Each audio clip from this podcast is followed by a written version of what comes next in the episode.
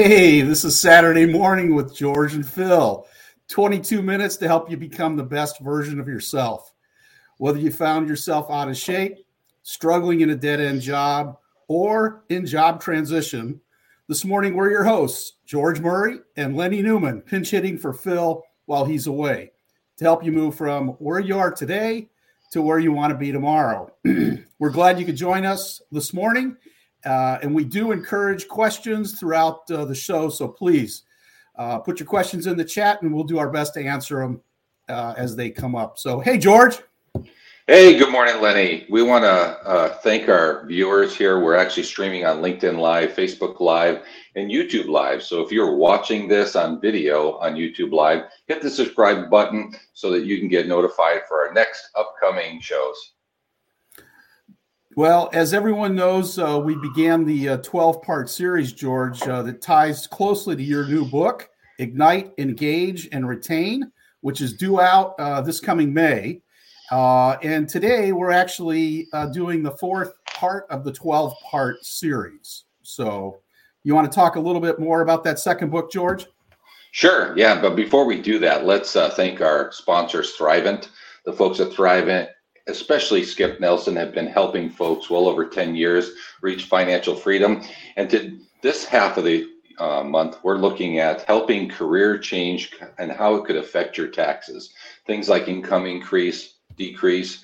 Um, so reach out to Skip. You can actually take your phone and scan over that bottom right scan code and set up a free one hour consultation. You definitely will not dis- be disappointed. Now, George, I want to hear about this book that's due out in May. Didn't you just publish a book here recently? Yeah, I would say a little over uh, maybe a year and a half. It's doing uh, fairly well. And so, um, ignite, engage, and retain, especially with um, career, the great resignation, really. You know, I've started to see these gaps, and it's really not the lack of employee engagement so much as the leaders are not engaged. And so, the book is really to help answer three questions. First, if I'm a leader or a business owner and I'm seeing that disengagement and not able to retain, how do I turn that around? Second one is if I'm a new leader going into a new role, and one of the mm-hmm. questions or the challenges for the business in my particular role is is you know there is uh, problems with that turnover and engagement. How do I start off on the right foot? And then the third question it's supposed to answer is, is that, hey, you know, we're doing okay, but we're still seeing the ebbs and flows of transition and people just not showing up, right? How do I turn that around and get to the next level? So that's the intent of the book. Oh, well, great. I appreciate the overview, George. You know, I, I got to think one of the uh, the key things that I've been hearing about in terms of the great resignation is centered around compensation and reward. i have just heard some amazing stories um, in a in a recent money poll, um, you know, basically 64% of all employees are saying that compensation and reward is important to their job satisfaction. Um, and, and I know that uh, wages are escalating. I, I mean, it's got to be a real challenge if you're a business owner. Um, George, do we know anyone in our network who might be able to share some of their insights on compensation or reward and you know trying to retain uh, you know quality employees. Who, who who do we know? Anybody? You know what lenny? Come on between you and i we definitely know somebody. We want to welcome to the show scott Grausnick. he is the director of delight and the president of harbinger partners. Uh, they provide high quality technology consulting contract to hire and direct placement to business in and around the dallas st paul and minneapolis area and omaha Welcome to the show, Scott. Thanks, Lenny. Thank you, George. Fun to uh, hey. with you guys again, and fun to bump into you in a coffee shop. This is awesome. Hey, Scott. Great, great to see you. Um, you've got to be incredibly busy uh, with the current competitive landscape, especially as it relates to this war on talent. Can you share just a little bit with um, with us about you know what are what are companies doing to ensure uh, that their comp and rewards are competitive. I mean, share a little bit of your your thoughts with us if you would. Sure, it, it, it is really busy right now, you guys. It's uh, it's it's almost crazy because I've never seen it like this in my 22 years in this particular business. And I think one piece is important to understand how we got here. So it's, it's it was almost like this perfect storm before COVID. You had extremely high employee disengagement. Depending upon the things you read, somewhere around 73% of employees were disengaged. So that would be number one. Then you've got low unemployment and you've got an economy that's on steroids. So all those things were pre COVID. Now you sneak COVID into the picture and everything turns upside down and people are working from home and they're stressed with everything that's going on. And all of a sudden you've got people with a whole bunch of money. So now you've got the great resignation, which you guys have talked about. Then, you know, we've got the the the economy zooming back people with tons of money and, and employees not really coming back to the workforce for whatever reasons. We can kind of jump into that too. So we've got this great war on talent, and it's just fascinating to see this right now. I think it's it's really cool that finally the employee has the upper hand in the employee employer relationship, and they can kind of do whatever they want. I mean, they're sitting there with um, I don't know. My mother told. I'm not sure where I heard this. The cat's meow. I'm not sure where that saying came from. Maybe you guys know. Something about you know the, the employees have the dog by the tail. There's some. I'm sure there's some really smart saying that one of you two guys can help me out with. They're, they're running the show now, which is awesome. oh, I, lo- I, I love it. Well, you know, it it is it is fascinating to see what's going on um, because I'm seeing employers who really are starting to put their employees at the forefront. And I mean, they're they're not just saying it, Scott. They're actually they're showing it. They're doing it. And I I don't know. I just think it's I think it's pretty exciting to see that. Um, is there any anything special you can share with us about what you're doing, you know, in your business as it relates to you know, retaining talent, uh, comp and rewards. Um, again, without uh, giving any away trade secrets, obviously. I, I don't mind giving away trade secrets, Lenny and George. You guys know me well enough that there's no secret is safe with me. My family doesn't tell me secrets anymore because they they're they're really not a secret. Once they tell me, the secret's done. Yeah, I was I, I I do have a saying about that too. I'm terrible at keeping secrets, so I, I think we might share that, Scott. I think I think one of the things you had mentioned early on, you guys, in your coffee conversation was the compensation. So I believe, and I've actually always believed this, but even more so now, is somehow you have to take compensation off the table. So pay is very important to people, and people are leaving for pay. But if you can figure out a way to to pay your people, whether it's cash, I mean, what their salary is, or some kind of perks or benefits, and you can kind of push that to the side, then you can build a company or build this mousetrap that's better. You can start to focus on employee benefits, or you can focus on PTO, or you can focus on work from home. But you, you almost need to customize this as what's important for your employee pool set. I mean, there's so many different things that people want to do but I think you do have to take that compensation off the table fairly early on, or or you will start to lose your employees. Hmm. Hey, Scott. Um, I was talking to a CHRO uh, when I was doing this book uh, that's coming out. And one of the things that she was talking about was she had to create a post pandemic pay strategy. And I can't believe it's just about increasing everybody's pay, right? So, do you have any kind of insight as to what that might be? And maybe you've kind of already shared some of that, but maybe a little bit more detail. Yeah, so there's a, a, a very large company in Omaha, and I don't think they mind me sharing it. So their Omaha is in their name, and the first part of it starts with mutual. So I'll let you guys figure out who that mm, but okay. they, have got a team of people who are actually sitting, and they've they've got a very large budget, but their entire thing is kind of that same idea that you said, post-pandemic pay strategy. So they went in and they they gave they gave compensation increases prior to when they were supposed to happen and not little ones. They gave fairly significant ones. So the first that's the first thing they did.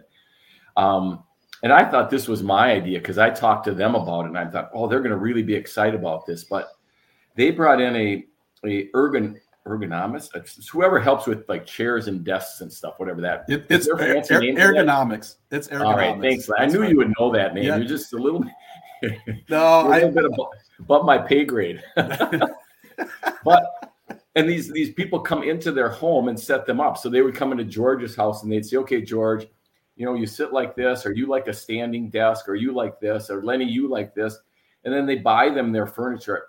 Not really a big deal in the in the big strategy of life, but to an employee who's now working from home, that's a really cool thing. I mean, I and they had already thought of it. Here, I thought it was my idea, and they had already thought of it. But that they got this whole team sitting in a think tank, George, trying to figure out how how they can do that post pandemic or pre pandemic pay strategy. But it is all about pay and benefits and doing all these things that are just a little bit above and beyond.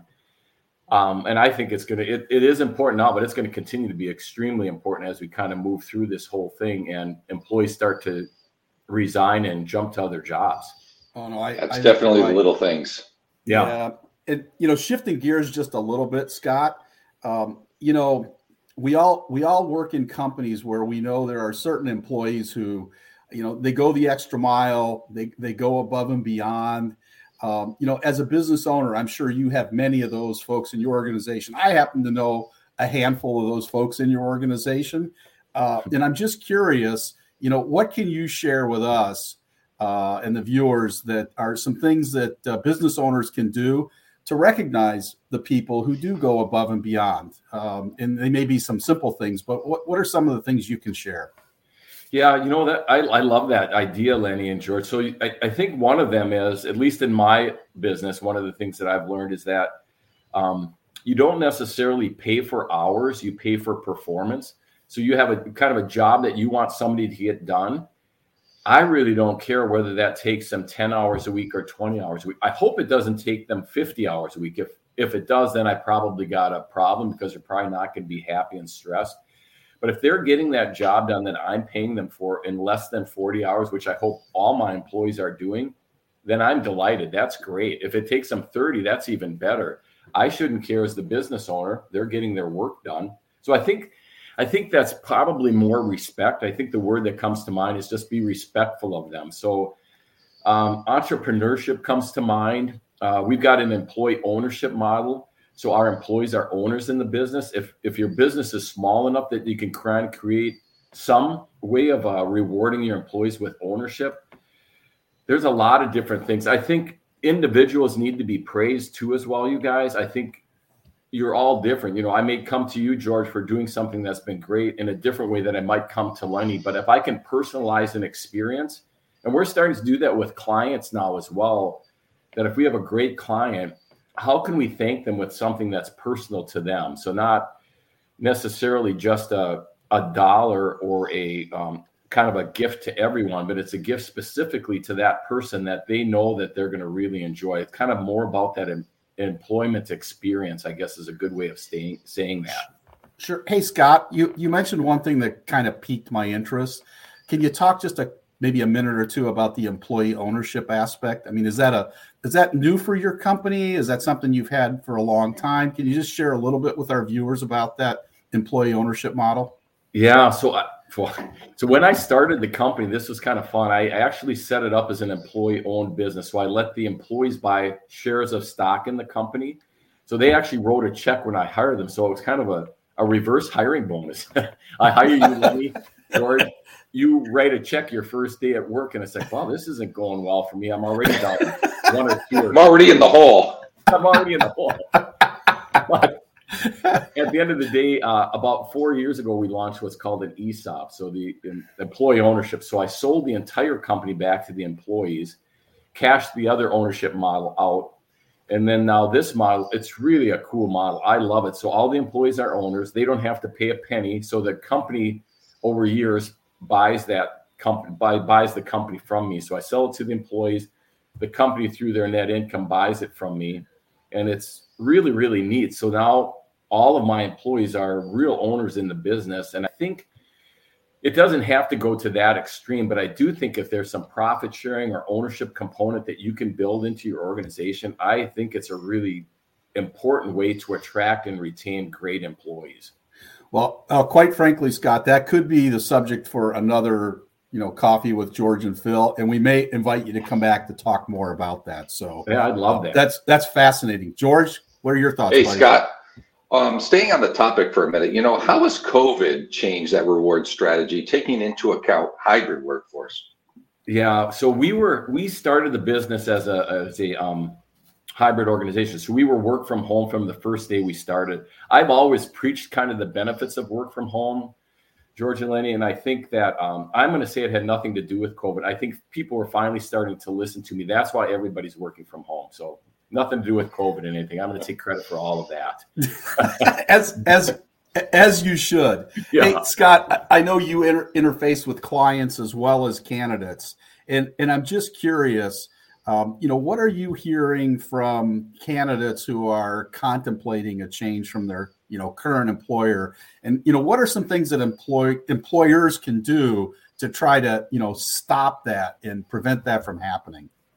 I, I think I think we have to flip everything almost upside down, you guys. That statistic I shared with you pre-COVID which is give or take a point or two. It's about seven out of 10 employees were disengaged from their work. So pre COVID, people didn't like where they worked, which is, I think, a terribly tragic statistics. Now you get to COVID and all the other things that are going on and the lack of employees to hire. So you've got this great resignation. All these things are happening. I think companies need to take not a little look at their organization, but a big change as to how they can change what they're doing and how they go to market because the one thing in our business that's way different is that in the past we'd get an employee, we'd match them with an employer, and they get an offer and they'd get hired. That that was kind of the the game we played, and it was pretty easy. But now the game is still the same, except when we get in an, a potential employee, they're getting four or five job offers at the same time. And if your offer isn't better from compensation, benefits, work from home, I mean, you, all of a sudden you have to stack all these different components to it you're never going to win that employee. It's it's such a difficult market to hire and then to keep that person. And once you get them, you need to make sure that they're I'll use the word delighted because it's in my title, but you darn well better delight them once you get them. Hey, one one other question. I know George has his final, but the one the one thought I have for you is I've heard people talk a lot about speed to hire and making decisions today versus what that was like, you know, maybe pre-COVID. Can you just maybe share a comment or give a brief anecdote on how critical that speed process is on the employer side? Oh my gosh, you guys, it is it is fascinating how fast that's changed. I mean, before, like I said, before if you had a candidate in the pipeline, you could probably take a week or two because they're they're more a passive candidate. They don't have any other job offers. We just happen to find them we happen to present them. They like the offer, so take your time. Everybody will be okay. If if you're not moving within minutes, not hours, on a job offer and getting somebody through the pipeline, I can assure you that candidate will be gone because they're not going to wait. And it's really hard for us to keep a candidate patient because they've got one or two or three or four other offers. That's a that's an unbelievably good piece of advice for business owners, you guys. You have to move with lightning speed. So make a decision, make an incredibly great offer, make sure that your benefits and all the whole package is there. Um, even maybe have them sit down with the CEO or some high manager within the organization or owner that kind of can help sell them. So it's it's almost like you flip the the model. You're selling the company now. It's not the employee interviewing. It's you you trying to sell the employee on the job. Yeah. It's, it's upside yeah, down. Yeah, the potential employees are now interviewing companies. Yeah, exactly. well, I, I think I think you're at absolutely right. Speed speed to market. You know, if candidates are out there, there's lots of barking dogs for them. There there's people who are there's people employers who are chasing after them, and you just have to keep that in mind. So, yeah. George, I think I think you've got a couple of final questions. Yeah, just one last question. So I may be, you know, the question I have is, you know, I may be a small business owner and I can't pay top dollar for talent. What are some of the other things that both I can retain my current talent and also recruit some great talent um, on the street.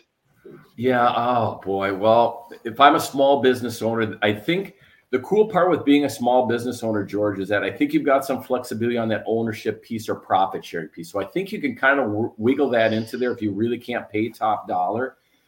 Um, a lot of people choose to work somewhere because of the person they're working for. That's the good news. The bad news is a lot of people choose to leave a job because of the person they're working for. So I think you might need Absolutely. to do a little self-reflection as a small business owner and say, do people want to work for me? Am I the kind of person? And if not, what kinds of things can I do or change? Or maybe I'm not the face of the company. Maybe I'm behind the scenes because I'm not that warm, friendly, huggy guy or gal that people want to come and work for. Maybe I'm more of the operational person behind the scenes. So I think there are things you can do, but it's going to take a little bit of self reflection and maybe some creativity on how you put those pieces together. It's not the easiest question to answer if you have to take comp off the table because, like you're suggesting, comp is going through the ceiling right now. Sure. Well, you know, it, it's it's ironic, Scott, in these talks our time comes and goes. I mean, we're we're literally at the end of our conversation. right. I mean, it it go it goes really really fast, which is a good thing. Uh, but I, I'd like to, uh, on behalf of George and I, I'd like to thank you uh, for spending uh, a little bit of your Saturday morning with us and sharing your insights about, you know, being a the employer that people want to work with and they like to work with, and being very very quick to make decisions and being respectful of candidates. I think those are all wonderful pieces of advice that you've shared. And, uh, you know, just thanks a bunch for sharing your thoughts with George and me this morning on uh, comp and rewards and uh, in this crazy uh, employment market we're all dealing with these days. So, oh, it was delightful, you guys. And I, I, to tell you the truth, I don't even like coffee. So this was really fun. Well, thank you, Scott. I do appreciate it, and I hope that you can send us some heat to our Minnesota way here and uh, get rid of most of this rest of the snow here. Thanks again, Scott. Great seeing you this morning. We go fast. Well, George, time flies by, my friend. It, it, it just flies. Uh, time to time to think forward, right? Our next uh, show. Um, yep. April want to first 2nd. thank. Yeah, oh, first sure. want to start. Yeah, I want to thank Scott uh, Grausnick. And if anybody wants to reach out to Scott for further input on comp and reward, or helping you get through a gap because you may have had somebody call and say, hey, you know what, I found a better opportunity. Reach out to Scott. We appreciate his time. Yeah, and it, I think you you should have noted his uh, email address and LinkedIn. He's uh, certainly available via both. Uh, now, moving on to the next show, George, April second. Hard to believe. Uh, we continue on our 12 uh, part series based on your upcoming or your book, Georgie, uh, Ignite, yeah. Engage, and Retain. Uh, what leader do you need? Uh, I'm sure we'll happen to bump into another uh, great guest in our uh, virtual coffee shop uh, to help all of us get better. Absolutely. Um, and you know the next we've got this all laid out for the next eight more sessions so you can turn around and choose your pick hopefully we'll see everybody here as we walk through this whole process and help them you know retain ignite and engage their workforce. So, George, we come to the end of our 30 minutes this morning. Uh, until next time, I hope everyone has a great has everyone has a great weekend. Uh, thanks to all of you for sharing uh, coffee with uh, George and Phil. And remember to achieve forward and get better. Bye for now.